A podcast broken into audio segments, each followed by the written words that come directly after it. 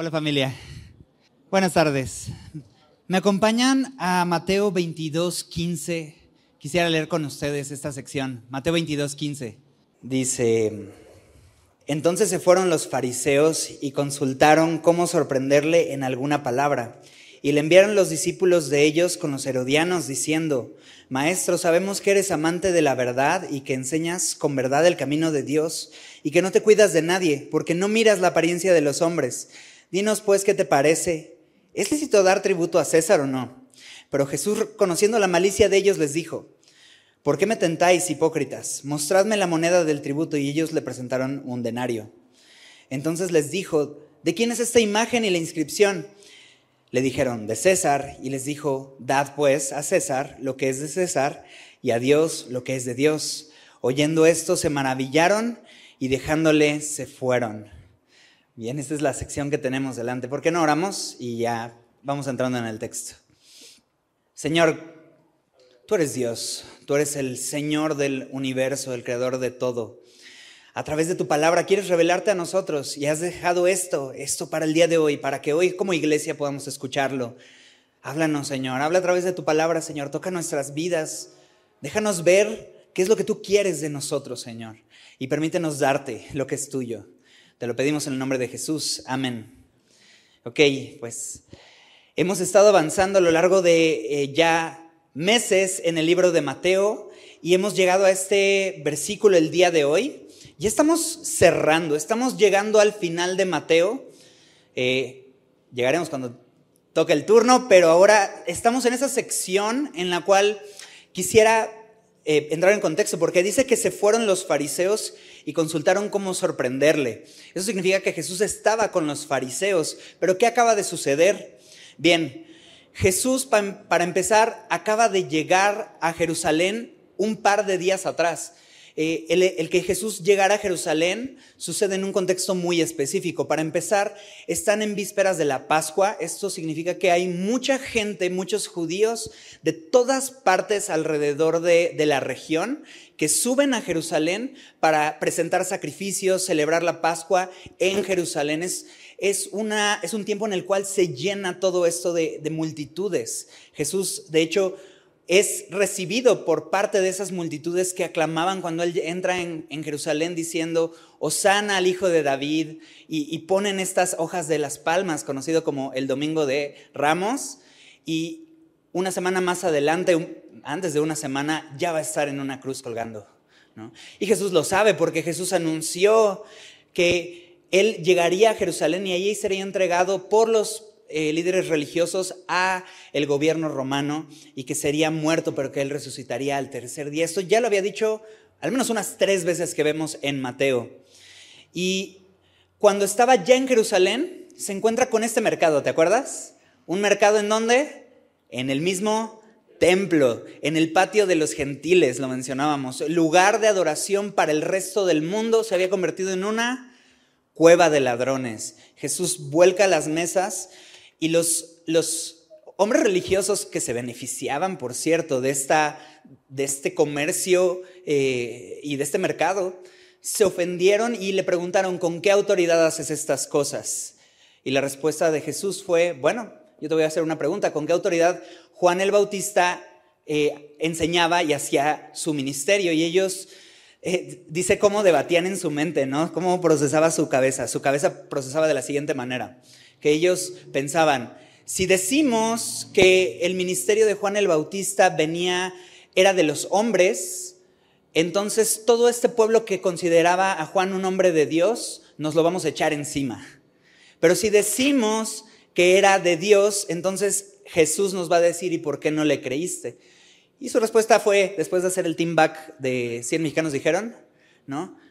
Eh, después dijeron, la respuesta es, no lo sabemos. Y Jesús dice, pues entonces yo tampoco les digo con qué autoridad hago estas cosas, pero les dijo tres parábolas. Y, las parábolas van a ser la respuesta de esta pregunta, ¿con qué autoridad haces estas cosas? Y Jorge nos ayudaba, eh, y, Benjamín hace una y dos semanas atrás, a eh, ver cómo bosquejando este, estas tres parábolas nos encontramos con tres verdades que representaban. Uno, la primera parábola de estos dos hijos, en donde el padre da una instrucción, un hijo dice, voy a obedecerte, el otro dice, no lo voy a hacer. Al final el hijo que dijo obedecería, no lo hizo, y el que dijo que no lo haría, terminó haciéndolo, ¿no? Y es como una historia tan de casa que pasa, pero al final eh, nos dejaba ver el rechazo al padre, ¿no? Que como a veces decimos que haremos algo, pero realmente al no hacerlo, lo que habló más fuerte fueron nuestras acciones que nuestras promesas, ¿cierto? Y, dijo, ¿no? Delante de ustedes van los publicanos y las prostitutas, porque ellos en su pecaminosidad, de acuerdo a ustedes, han, han mostrado frutos de arrepentimiento. Y, eso, un rechazo al Padre, pero después cuenta esta otra parábola que es eh, la de los labradores a los cuales el dueño de la viña, que trabajó el terreno, que cercó, eh, que puso un, área, un lagar para alimentar, cercó el, espacio, puso una torre de, cuidado y de vigilancia, ¿no? puso todos los elementos, sembró la semilla más apropiada, ¿no? todo para que diera fruto, ¿no?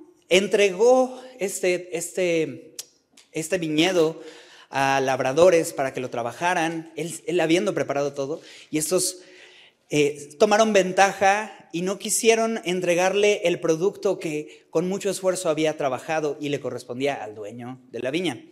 Y dice que mandaba a hombres para poder eh, recoger lo que le correspondía al dueño y estos hombres, unos terminaban siendo apedreados, otros terminaban siendo echados fuera y a otros de plano los mataban, ¿no? Representando a los profetas, a los profetas que vez tras vez llegaban a advertirles al pueblo de Israel y ellos, el pueblo no quería escuchar y los echaban fuera y algunos de ellos incluso los mataban.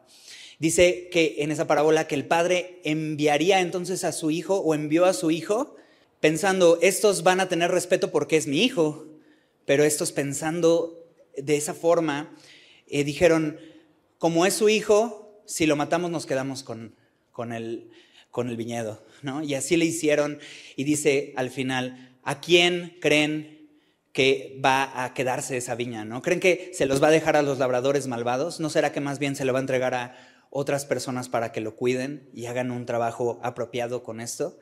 Y dejando ver que no solamente rechazan al padre, sino rechazan al hijo y le asesinan, ¿no? Y, algo que va a suceder tan solo unos capítulos adelante. Y finalmente, una parábola de una invitación a una boda, una invitación que se hace eh, en donde se mandan a estos mensajeros a invitar a las personas a la boda del hijo del rey, ¿no? Pero estas personas, por un lado, unos rechazan y no, no van a la boda, por el otro lado, quien hay una persona que va, pero no va vestido apropiadamente, dejando ver que aunque estaba, en realidad no estaba preparado para estar allí. Y dejando ver cómo el hombre también rechaza al mensajero, aquel que invita, hace la invitación de Dios, que es el Espíritu Santo. Y ya tenemos ahí la consolidación, rechazando al Padre, rechazando al Hijo y rechazando al Espíritu Santo. Y, la pregunta que le hacían, ¿con qué autoridad haces estas cosas? Pues Jesús es el hijo del dueño de la viña. Jesús es aquel que tiene toda la autoridad para decir y mandar en su casa, ¿cierto? Sin embargo, les muestra esta otra parte. Sí, yo soy aquel que tiene la autoridad, pero ustedes han rechazado vez tras vez a quien han, a, quien han podido. De manera que dice en, en Mateo 21 al final de todo esto, en el 45, de hecho, es a la mitad de las parábolas, ¿no? Que oyendo sus parábolas, los principales sacerdotes y los fariseos entendieron que hablaba de ellos, pero al buscar cómo echarle mano, temían al pueblo porque éste le tenía por profeta. Dos cosas acá. Uno, dice que ellos entendieron que hablaba de ellos. Lo interesante de todo esto es que Jesús en realidad estaba dejando ver una parábola de cómo el pueblo, a lo largo de la historia del pueblo, había rechazado a Dios. No necesariamente estaba hablando de ellos mismos, Estaba mostrando cómo el, el, pueblo de Israel constantemente había rechazado a Dios, a Jesús, al Espíritu Santo, vez tras vez. Pero ¿sabes qué sucedió? Les quedó el saco. ¿Sí? Estaba Jesús contando esto, si bien sabía que delante de, él estaban hombres que actuaban de esta forma, pero ellos se sintieron aludidos. ¿Por qué? Porque sabían que les quedaba el saco. Así que ellos en ese ardor, dice que querían, eh, entendieron que hablando de ellos, fueron a buscar cómo echarle mano. Pero si algo los detenía, no era que le estaban dando un chance a ver si demostraba ser el Hijo de Dios. No era eso. El problema que les estorbaba para no aprenderlo y llevarlo a donde querían eh, literal matarlo era temor al pueblo. Temor que el pueblo tenía consideración por Jesús, tenía cierto respeto e incluso eran los que habían cantado y, dicho Osana al hijo de David. Entonces, si no eliminaban a Jesús, era por temor, por temor a la opinión pública. Y eso me recuerda que justamente esos hombres religiosos representan eso, la religión. Déjame decirte algo sobre la religión. La religión se enfoca solo en apariencias. Esa es la religión. La religión solamente se enfoca en las apariencias y es por eso que estos hombres religiosos les importaba eh, lo que ellos podrían demostrar delante del pueblo. Y Jesús había confrontado esto. Les había dicho en Mateo 6, cuidado de hacer su justicia delante de los hombres para que sean vistos por los hombres. Porque de cierto les digo que eh, delante del Señor no tienen recompensa, pero delante de ellos ya, ya han tenido su recompensa. Jesús les advirtió, si ustedes van a hacer una obra de justicia, cuídense de no hacerlo para el ojo humano. Y, es algo con lo que constantemente batallaban y la religión hace, nos invita a hacer. Haz para que te vean. Di, levanta las manos para que vean lo espiritual que, que eres. Este, habla de esta forma, ora de esta forma, este, etc. Y, y era lo que sucedía ya dos mil años atrás de ahora. Y estos hombres, ¿no? Qué interesante que ellos, dice que procuraban echarle mano porque comprendieron que contra ellos había dicho esta parábola. Y es que Jesús había confrontado la religiosidad de los líderes, que Jesús ya lo había dejado en estas palabras. Más que estar más cerca de Dios, dice, con sus palabras me honran, pero su corazón está lejos de mí. Y ellos habían sido confrontados por Jesús, que, quien les dejó ver realmente cuál era su verdadera condición. No, tenían dos opciones. Uno, reconocían lo que Jesús estaba diciendo y mostrando como un espejo en ese momento y se arrepentían.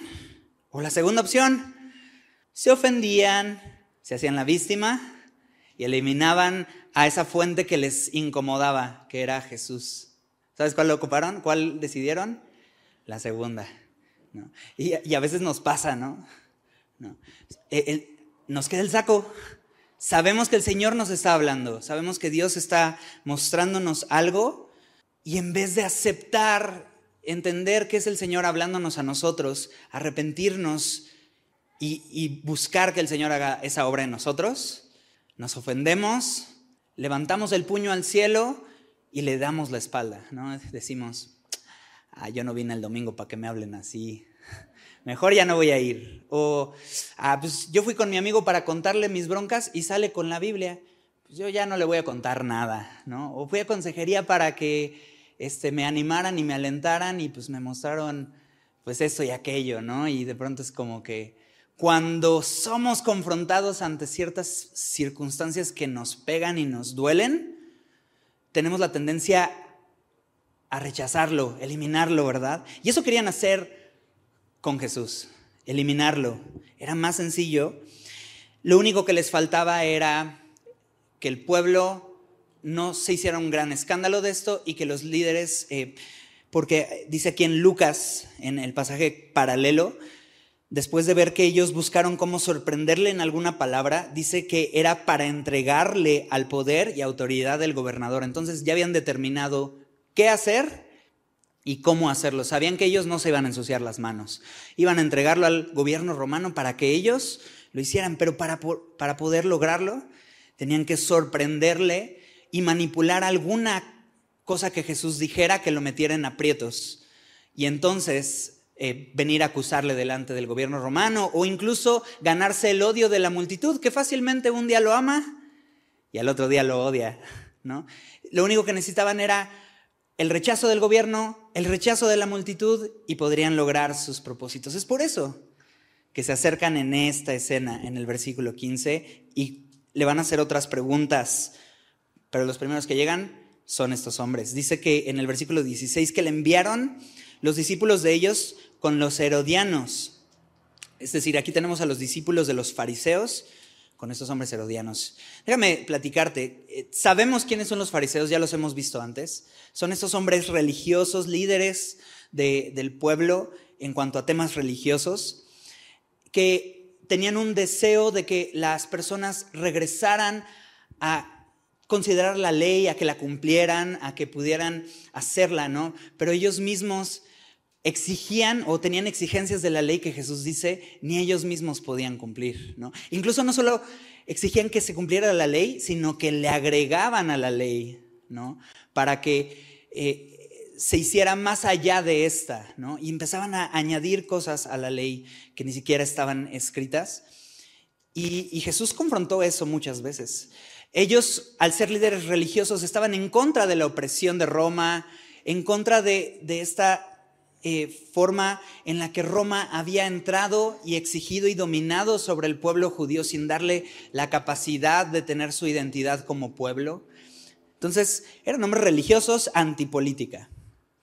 Por el otro lado, eh, están los herodianos, que como su nombre lo indica, eran fan de Herodes, ¿no? E, eran herodianos, así como habían cristianos, esos eran los herodianos, ¿no?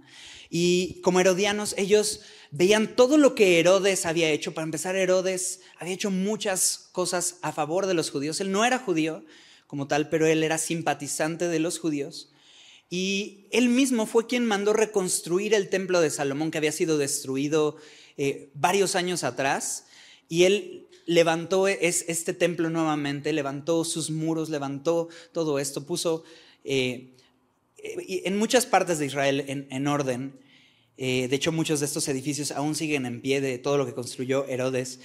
Y lo habían visto de tal forma que los, los del pueblo, confundiendo el política con religión, dijeron, Herodes nos ha salvado, estamos agradecidos. ¿no? Y, y consideraban, algunos comentaristas dicen que algunos consideraban a Herodes casi que el Mesías, ¿no? algunos de estos. Y eran grupos completamente políticos mezclándolo con religión. ¿no? Y para dejártelo muy sencillo, religiosos y políticos unidos, ¿no? Cosas que son como dos polos opuestos, ¿no? ¿Cómo, ¿Cómo, unes dos cosas que son opuestas? Pues poniéndoles un tercer enemigo en común, ¿no? Y estos dos enemigos se unieron para un enemigo en común, que es Jesús. Y me recuerda cómo en el Salmo 2, versículo 2, dice que se levantarán los reyes de la tierra. Es una profecía. Y príncipes consultarán unidos contra Jehová y contra su ungido, diciendo, eh, rompamos sus ligaduras, es decir, rompamos aquello que nos une con Dios y echemos de nosotros sus cuerdas. Eh, está diciendo que el mundo se va a unir en contra de Dios. Eso es una profecía. Y aquí vemos ese cumplimiento, ¿no? Como hasta dos grupos tan distintos, ¿no? Pueden unirse para levantar el puño contra Dios, contra el cielo y cortar la relación que pueda haber entre el hombre y Dios. Pero llegan entonces en el 16, dice que le enviaron los discípulos de ellos con esas palabras, Maestro, sabemos que eres amante de la verdad y que enseñas con verdad el camino de Dios y que no te cuidas de nadie porque no miras la apariencia de los hombres. Eh, es interesante esta frase. Eh, en la traducción del lenguaje actual dice, no te importa lo que digan los demás acerca de tus enseñanzas porque tú no hablas para quedar bien con ellos. ¿no? Eso es realmente parte de lo que ellos estaban diciendo. Eres amante de la verdad, enseñas con verdad el camino de Dios y no lo haces para quedar bien con las personas. ¿no? Estas tres cosas son mentira de Jesús. No lo son. Verdaderamente Jesús, amante de la verdad, eh, aquel que modela y enseña el camino de Dios, y realmente no lo hacía para quedar bien con las personas. Pero es toda la verdad. Hablando sobre esto de Jesús, eres amante de la verdad, ¿eso es todo lo que sabemos sobre Jesús y la verdad?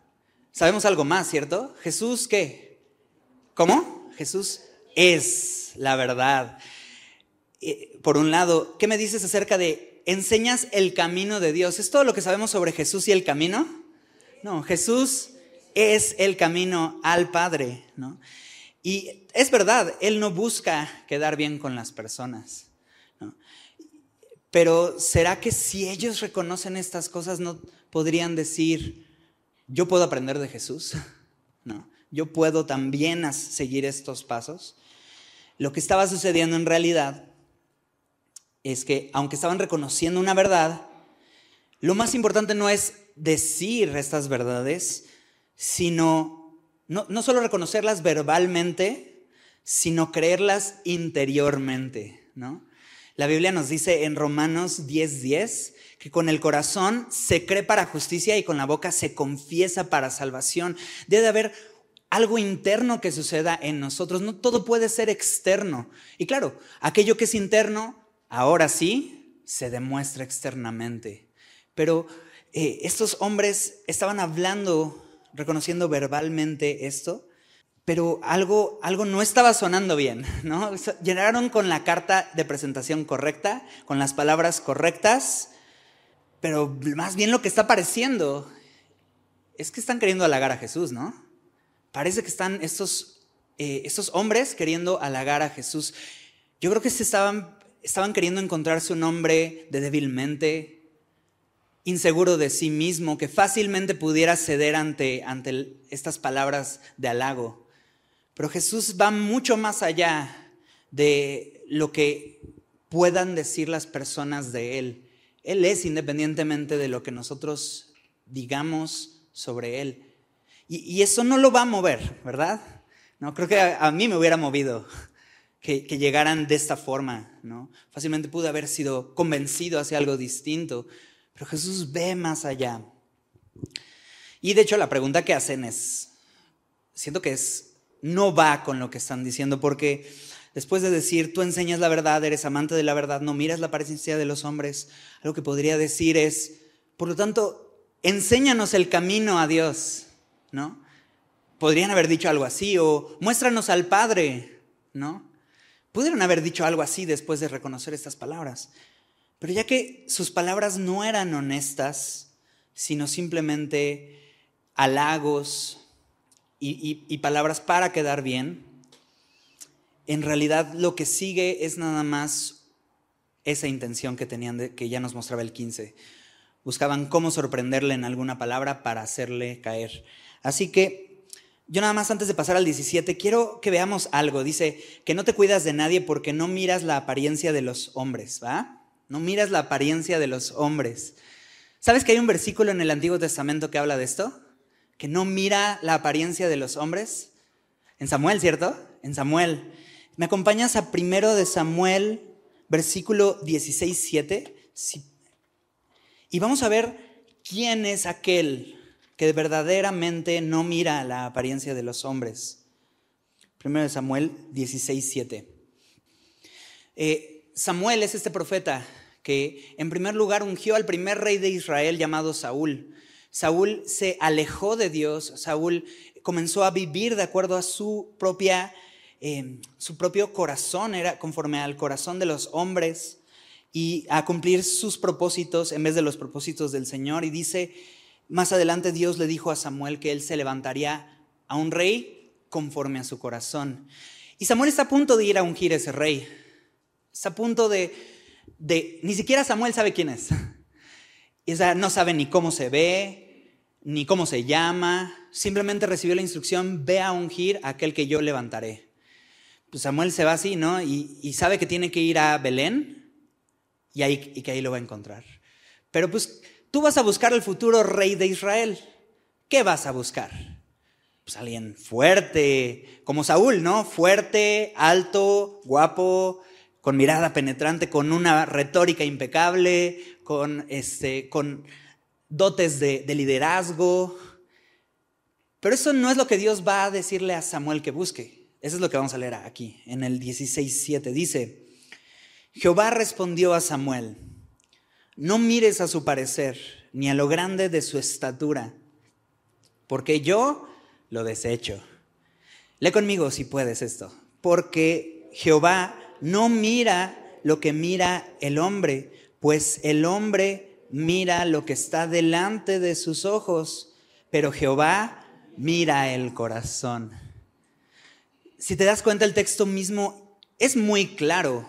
El hombre mira lo que está delante de sus ojos, pero solo Dios conoce el corazón. Estos hombres llegaron a reconocer delante de Jesús, tú no miras las apariencias de los hombres. Si hubieran puesto atención a sus propias palabras, ¿verdad? Se darían cuenta que están en lo cierto, porque solo Dios mira en el corazón y Jesús es justamente lo que estaba haciendo. Y si algo va a hacer Jesús, es demostrar que lo que ellos están diciendo es verdad. Es verdad. Yo miro el corazón y conozco su, su corazón. Pero esta es la pregunta, versículo 17.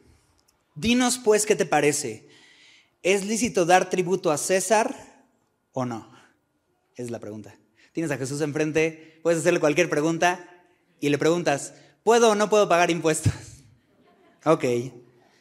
Así que, ya lo vimos, su intención no es saber si pueden o no pagar impuestos, sino tentar a Jesús, eh, hacerle caer de alguna forma en la que quede mal delante del pueblo, delante del gobierno, y entonces pueden llevar a cabo su propósito.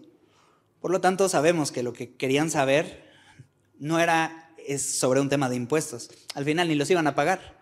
¿Sí o no? Bueno, yo digo. Pero aquí está la cosa. Eh, en Marcos, agrega Marcos, el evangelista, eh, eh, en esta parte, en la sección paralela a esto, después de decir, ¿es lícito dar tributo a César o no? En Marcos agrega que ellos dijeron, ¿daremos o no daremos? Básicamente, te dejamos solo dos respuestas, sí o no. Ellos cerraron todas las filas para que Jesús solamente pudiera responder sí o no. Puedes dar, no puedes dar. Pero sabes, estaban usando una estrategia que Jesús incluso pues ya había usado antes, él mismo, ¿no? En cuanto a este tema de Juan el Bautista, ¿no? Si decimos que sí, esto, si decimos que no, aquello. Bueno, en este caso, si Jesús respondía que sí, sí, es lícito dar impuestos y pagarle impuestos a este gobierno romano tirano, era aprobar justamente una serie de impuestos que, si bien son parte del gobierno, muchos de ellos eran impuestos pues injustos, eh, exagerados y cargados, que, traían una gran opresión al pueblo y que traían una, eh, una inestabilidad en cuanto a la economía para el pueblo. Básicamente, si él respondía que sí era aprobado, se traería al pueblo en su contra. Pero si él respondía, no, no es lícito dar, pagar tributo al imperio, él se pondría en sus hombros, o, más bien en su contra, perdón, al gobierno romano, ¿no? Que justamente ahí estaban los herodianos, que fácilmente podrían manipular y acusar a Jesús de evasión de impuestos, de usar su influencia para eh, levantarse en contra de Roma, para que eh, lo que sea, ¿no? Al final, cualquiera de las dos respuestas metería a Jesús en problemas. Era la pregunta perfecta, con el público perfecto. Eh, un poco más de contexto, habían tres impuestos regulares en esa época. El primer impuesto que había en esa época era el impuesto por suelo, es decir, ellos pagaban el 10% de la producción del grano, el 20% de la producción del aceite del vino, etcétera eh, eran impuestos por el producto. Eh, había otro impuesto que era impuesto de la renta. Y, a todas personas se le cobraba el 1% de sus ingresos, ¿no? sin importar cuáles fueran estos. Tú, tú dices, ah, pues hubiera estado chido vivir en esa época. Pero ahí te va.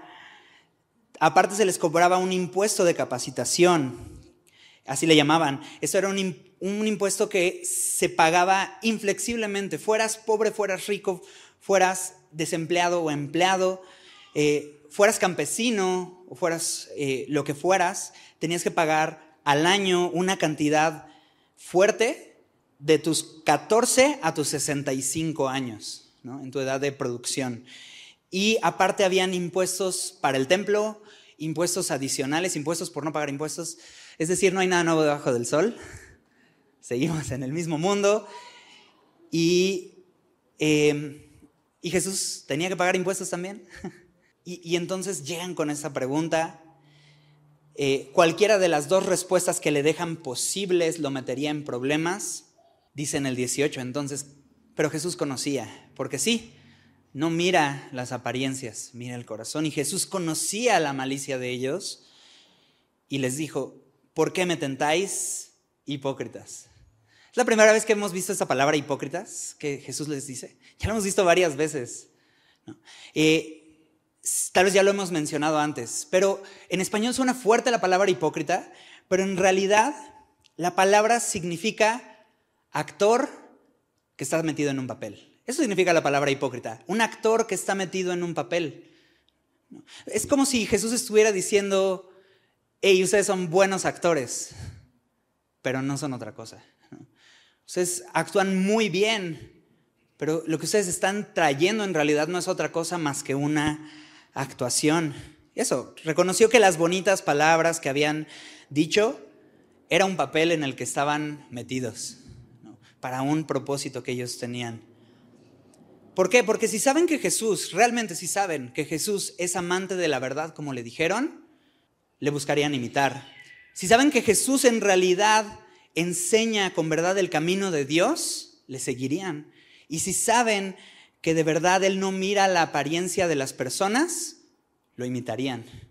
Pero estas palabras se quedaron simplemente como palabras. Y, y es por eso les responde así felicidades, son buenos actores, ¿no? Han hecho un buen trabajo en su papel, pero están actuando, ¿no? Y después de esto tú esperarías, ah, pues como sé que ustedes son unos hipócritas, como antes, pues no les voy a responder si pueden pagar impuestos o no. Podría haber respondido así, pero en realidad Jesús les dice en el 19, muéstrame la moneda del tributo. Y ellos le presentaron un denario. Eh, sobre este denario es una moneda bien interesante. Eh, ahorita lo vamos a terminar de complementar.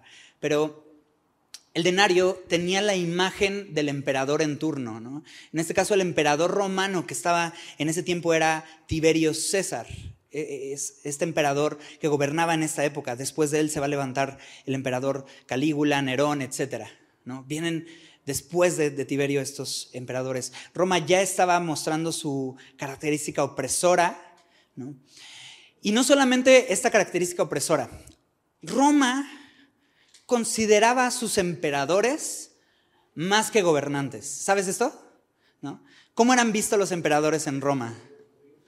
Como dioses. De hecho, dice ahí, ¿de quién es esta imagen? es decir, de quién es la foto que viene ahí, era de seguramente de Tiberio César, pero dice, y la inscripción, es decir, las monedas en esa época alrededor tenían una leyenda. Eh, algunos, de acuerdo a las monedas que se han encontrado, han encontrado máximo pontífice o eh, rey, señor y amo de todo el mundo. Vienen diferentes leyendas de acuerdo a lo que cada uno de los emperadores se autoproclamaban. y eso, le enseñan, y le, enseñan no solamente en una moneda, sino una moneda con su leyenda. Y en esa imagen está pues el César con todos los títulos que él mismo se había puesto y que exigía que, el pueblo creyera y, siguiera. Y entonces la respuesta, le dijeron de César y les dijo, dad pues a César lo que es de César. Pero no termina ahí, dice, y a Dios lo que es de Dios. La respuesta, dada a César lo que es de César, ya era suficiente. ¿no? Ya respondía a la pregunta que ellos venían a hacer, con hipocresía o con lo que fuera, pero ya respondía a la pregunta. Sí, ellos preguntaban, ¿debemos pagar el impuesto? Y la respuesta de Jesús es, dale a César lo que es de César. O sea, la respuesta es, sí, estamos en semilla, la respuesta es sí. La respuesta es sí. Así que eh, ya tenían la respuesta que querían, Pero Jesús no se va a conformar con responder a una pregunta con chanfle, ¿no? sino que va a decir la respuesta que la ley misma indica, y vamos a entrar un poco, ver un poco de detalles de esto, pero va a decir, así como debes de darle a César lo que es de César, debes de darle a Dios lo que es de Dios. Em, y quisiera entrar en esta frase, dada, a César lo que es de César. ¿no? Lo primero que llama mi atención es entender esto. ¿De quién es la imagen o de quién es la moneda? Pues de César. Y es como que, ah, pues si es de César, regrésasela, ¿no? Pues él, el gobierno te la dio, regrésasela al gobierno, ¿no? Es, es eso. Pero quisiera complementarlo un poco leyendo Romanos 13. No sé si me pueden acompañar a Romanos 13. Romanos 13. Romanos 13. Va, va, a hablar un poco más sobre este tema en donde Jesús no profundiza, pero deja ver. Yo pienso que Pablo incluso se inspiró en estas palabras de Jesús para escribir lo que está acá. Dice, sométase toda persona a las autoridades superiores, porque no hay autoridad sino de parte de Dios, y las que hay, por Dios han sido establecidas. De modo que quien se opone a la autoridad, a lo establecido por Dios, resiste, y los que resisten acarrean condenación para sí mismos. Porque los magistrados no están para infundir temor al que hace el bien, sino al malo. ¿Quieres pues no temer la autoridad? Haz lo bueno y tendrás alabanza de ella, porque es servidor de Dios para tu bien, pero si haces lo malo, teme, porque no en vano lleva la espada, pues es servidor de Dios, vengador para castigar al que hace lo malo. Me recuerda eh, como cuando el, navegador te dice, hay policía aquí adelante, ¿sabes? ¿Por qué te advertirá? Pues porque algunos de, los que manejan debemos de temer, ¿no? O sea, hay algo ahí que nos está advirtiendo que seguramente no está del todo chido. Y entonces como que, hey, hay policía a 100 metros. Muy, muy amablemente te lo dice. Pero, de hecho, estábamos ayer así, estaba en la carretera con mi hijo, dice esa, eso el, navegador, y yo le digo a mis hijos, hay un policía aquí adelante. Y mi hijo me responde, pero nosotros no tenemos que escondernos porque nosotros no hemos hecho nada malo. Y así de, exacto, eso dice Romanos 13. Has leído bien tu Biblia. Bueno, está en la conciencia. Pero lo que sigue es importante. Eh, por lo cual, ya lo leímos, es necesario estarle sujetos no solamente por razón del castigo, sino por causa de la conciencia. Quiero leer el 6.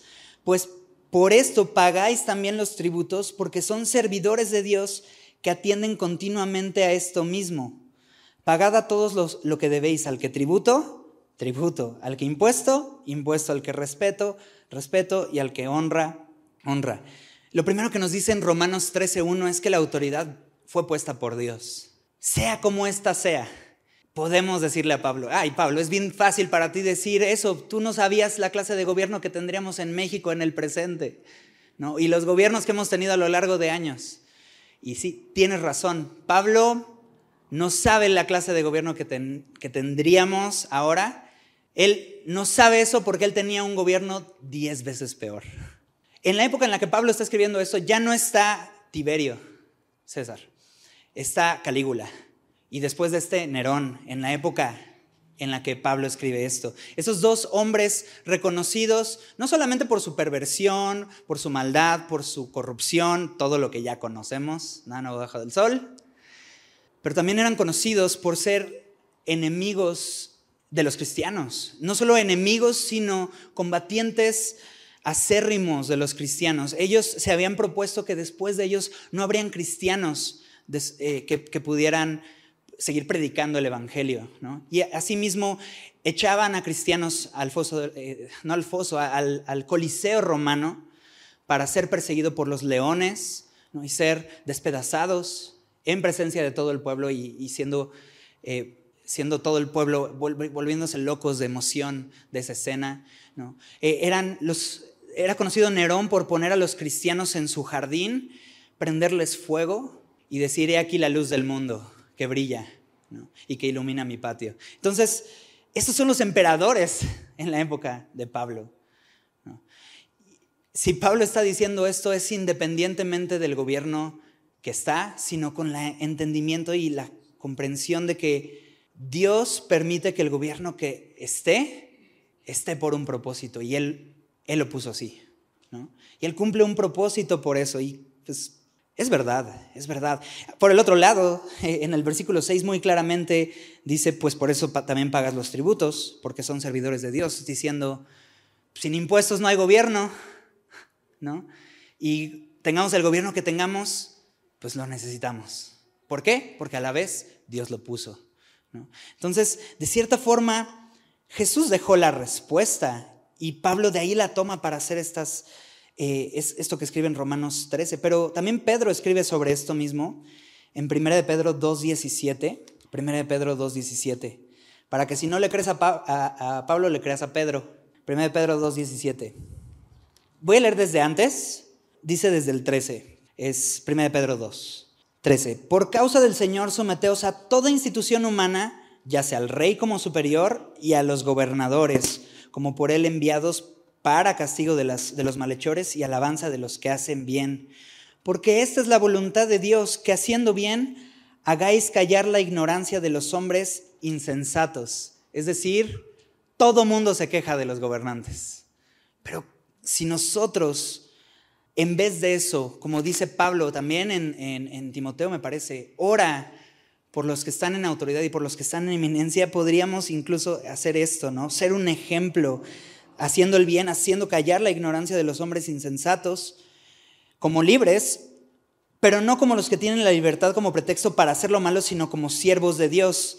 Y lo concluye de esta forma, 17, honrad a todos, amad a los hermanos, temed a Dios y finalmente honrada al rey, honrada al rey. Así que eh, lo ponen de esta forma, ¿no? Y William Barclay lo resume de esta forma. Todo cristiano tiene una doble ciudadanía.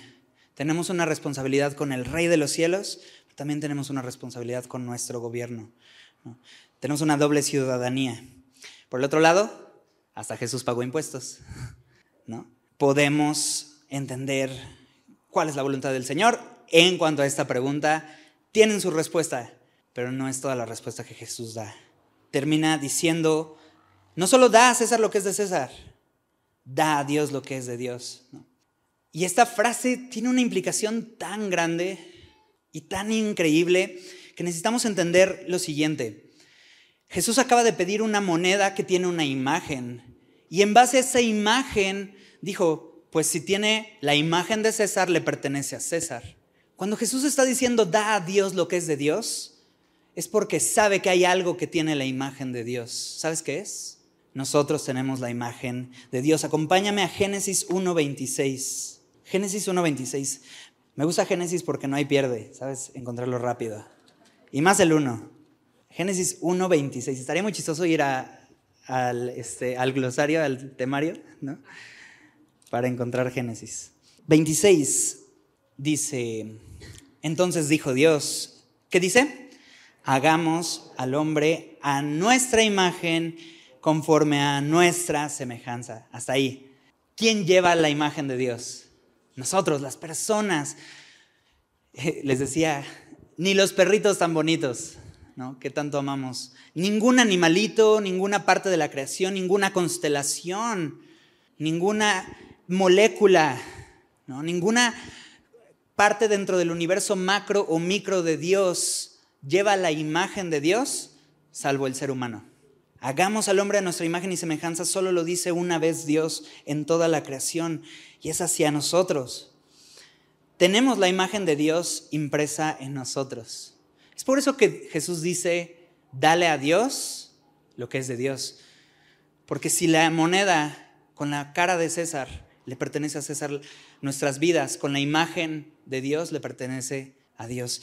No a nuestro jefe, no a nuestro gobierno ni siquiera, ni siquiera a la iglesia cristiana, ni siquiera a nosotros mismos. Le pertenece a aquel que nos dio su imagen, a Dios. Amén. Así es. Pero necesitamos hacer lo consiguiente, darle a Dios lo que es de Dios. Y ya sabemos a qué se refiere, ¿no?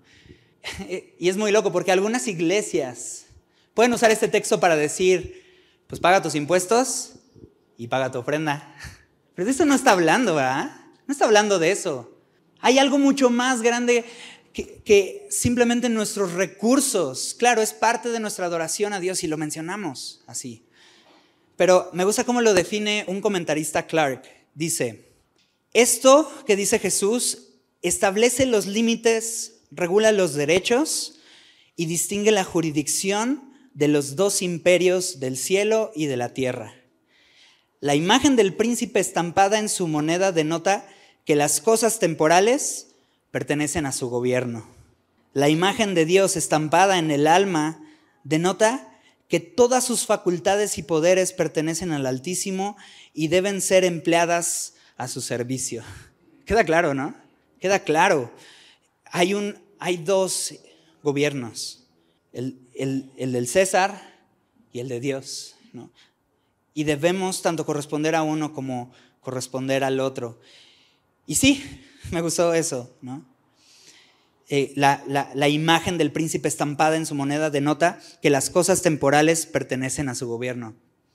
No nos aferremos a estas cosas temporales. Podemos regresarlas, pero asimismo lo eterno le corresponde al dador de lo eterno. Em, y dice al, el 22 que oyendo esto se maravillaban y dejándole se fueron. Y es, solo eso. Sí, causó asombro, sí se maravillaron, sí les gustó, sí aplaudieron, fue como, wow, qué bonito, pero se fueron.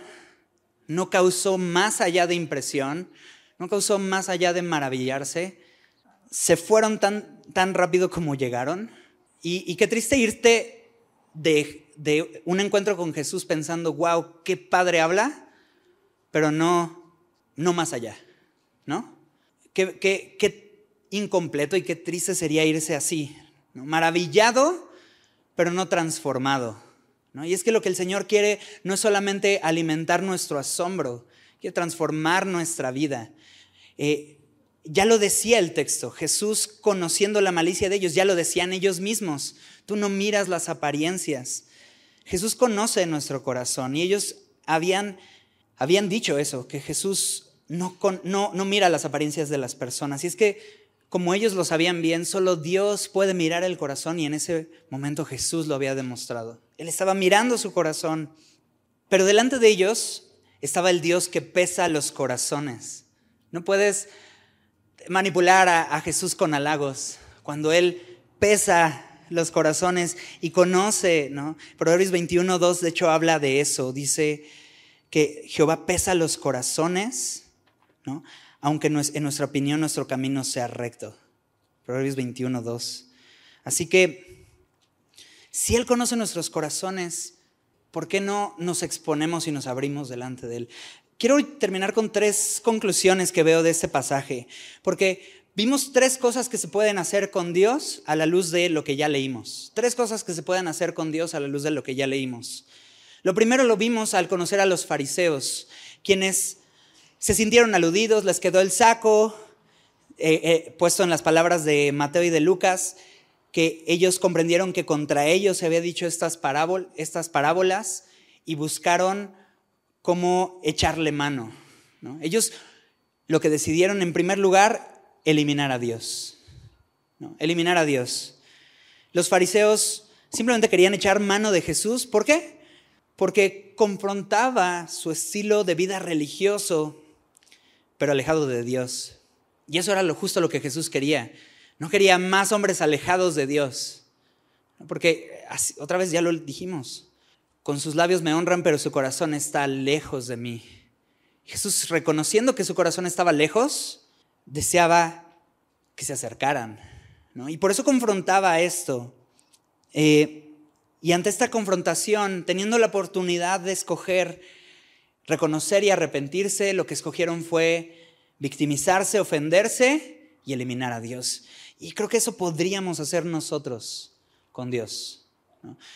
Cuando sentimos que Dios nos está hablando, cuando sabemos que el Señor nos está confrontando, cuando hemos entendido eso que Dios está diciendo, me lo está diciendo a mí, y no me gusta, puedo decidir escuchar, atender, arrepentirme o puedo decidir simplemente echarlo fuera y, es un peligro. Eliminar a Dios de nuestras vidas, eliminar su palabra, su consejo, es, un peligro porque lo peor que puede pasar es que Dios nos haga caso. Gracias a Dios que no nos hace caso todas las veces. Pero si Dios nos hiciera caso a la primera, estaríamos perdidos. Pero eso, podríamos eliminar a Dios de nuestras vidas. Pero en segundo lugar, podríamos pretender reconocer a Dios. También podríamos hacer eso, pretender reconocer a Dios. Estos hombres hablaban con una gran pompa y, palabras, ¿no? Persuasivas y de halago, pero Jesús dejó claro que los frutos en realidad es lo que demuestran lo que verdaderamente somos. Y en Tito 1.16, Tito 1.16 nos dice que hay una posibilidad. Tito 1.16 dice, profesan conocer a Dios, pero con los hechos lo niegan, siendo abominables y rebeldes, reprobados en cuanto a toda buena obra.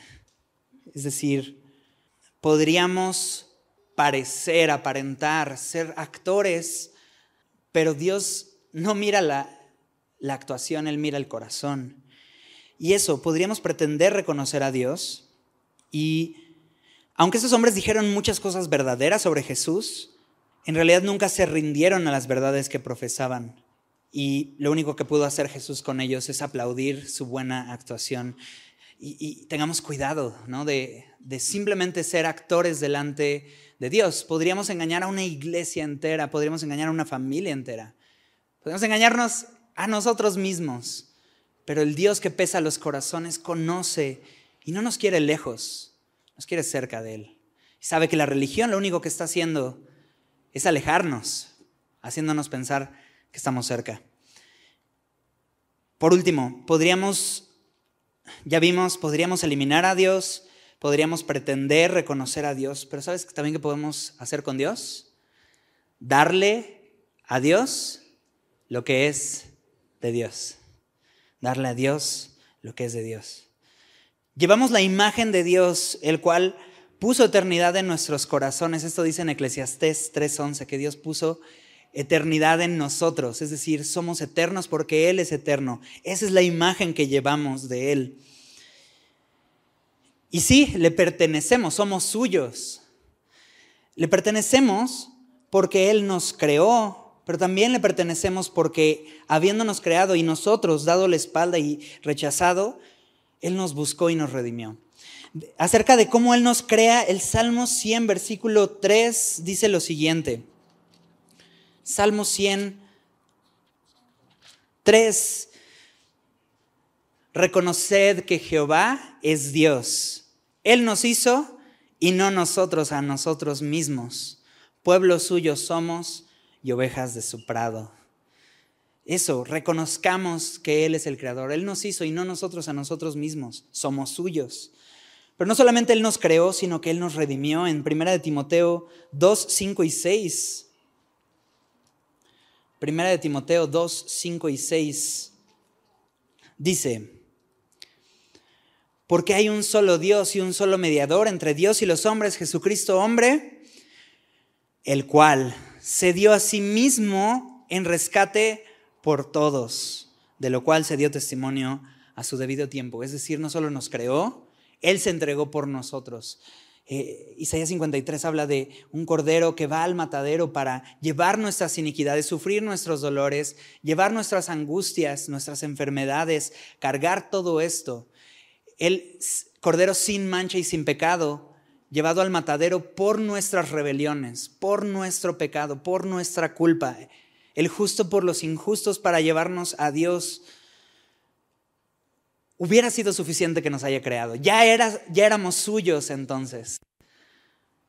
Pero al revelarnos nosotros, Él no quiso perdernos y Él entregó su vida para que tú y yo pudiéramos no tener dudas de esto. Podemos ser suyos. Él quiere que lo seamos. Él quiere que le demos a Dios lo que le pertenece, que es nuestras vidas. Y es por eso que Él va y muere en esa cruz por nuestros pecados, porque Él quiere que le demos a Dios lo que es suyo, porque le pertenecemos. Llevamos su imagen y quiere que regresemos a casa. Así que esa pregunta, ¿para qué vivimos? ¿De quién somos? Aquello por lo que vivo puede ser un trabajo, puede ser un talento, Puede ser una apariencia, puede ser mi familia, puede ser alguna profesión, puede ser eh, cualquier cosa por la cual yo viva, puedo hacerme esta pregunta. ¿Eso por lo que estoy dándole mi vida me creó? ¿Se entregó a sí mismo por mí? ¿Me da el diario aliento que, yo necesito, la diaria palpitación para poder eh, tener sangre circulando en mi cuerpo, el aire para que pueda haber oxígeno en mi cuerpo? es, eso por lo que yo hoy estoy viviendo se ha entregado a sí mismo para que yo pueda tener libertad, salvación y vida eterna? Y si la respuesta es sí, estás en el lugar correcto. Has llegado a casa. Y si la respuesta es no, tienes una invitación de parte de Dios hoy. Dale a Dios lo que es de Dios. ¿Por qué no le pedimos esto al Señor? Señor, con nuestro corazón en, en nuestra mano, Señor, y con el entendimiento de la verdad de tu palabra y con la comprensión de que tú nos hablas, que no podemos engañarte, que no podemos pretender delante de ti, que conoces nuestro corazón, sabes lo que hay dentro. Te agradecemos porque conociendo verdaderamente nuestro corazón no te alejas, te acercas. Porque cualquiera de nosotros nos alejaríamos, Señor. Cualquiera otro se hubiera alejado, Señor, pero tú conociendo verdaderamente nuestro corazón, te causa compasión, te acercas a nosotros y quieres transformar y tocar nuestra vida. Así que no somos llamados a pretender, somos llamados a rendirnos ante ti. No somos llamados a darte la espalda, Señor. Somos llamados a reconocer y venir ante ti, Señor. Venir delante de aquel que no nos echa fuera. Y queremos hacer esto, Dios. Yo pido por aquel que está hoy escuchando tu voz, que no endurezca su corazón, Señor, que sea abierto a escucharlo y a responder a ti, Señor, y a darte lo que tú ya le diste de inicio, su vida. Te pertenece, es tuya. Así que te pido por esos que, que hoy están escuchando, que no nos vayamos maravillados solamente, que podamos atender y creer aquello que ya hemos dicho muchas veces, pero hoy has hablado en nuestro corazón con tanta claridad, Señor, porque eres tú, Señor. Gracias por tu palabra, gracias por lo que nos hablas. En el nombre de Jesús. Amén.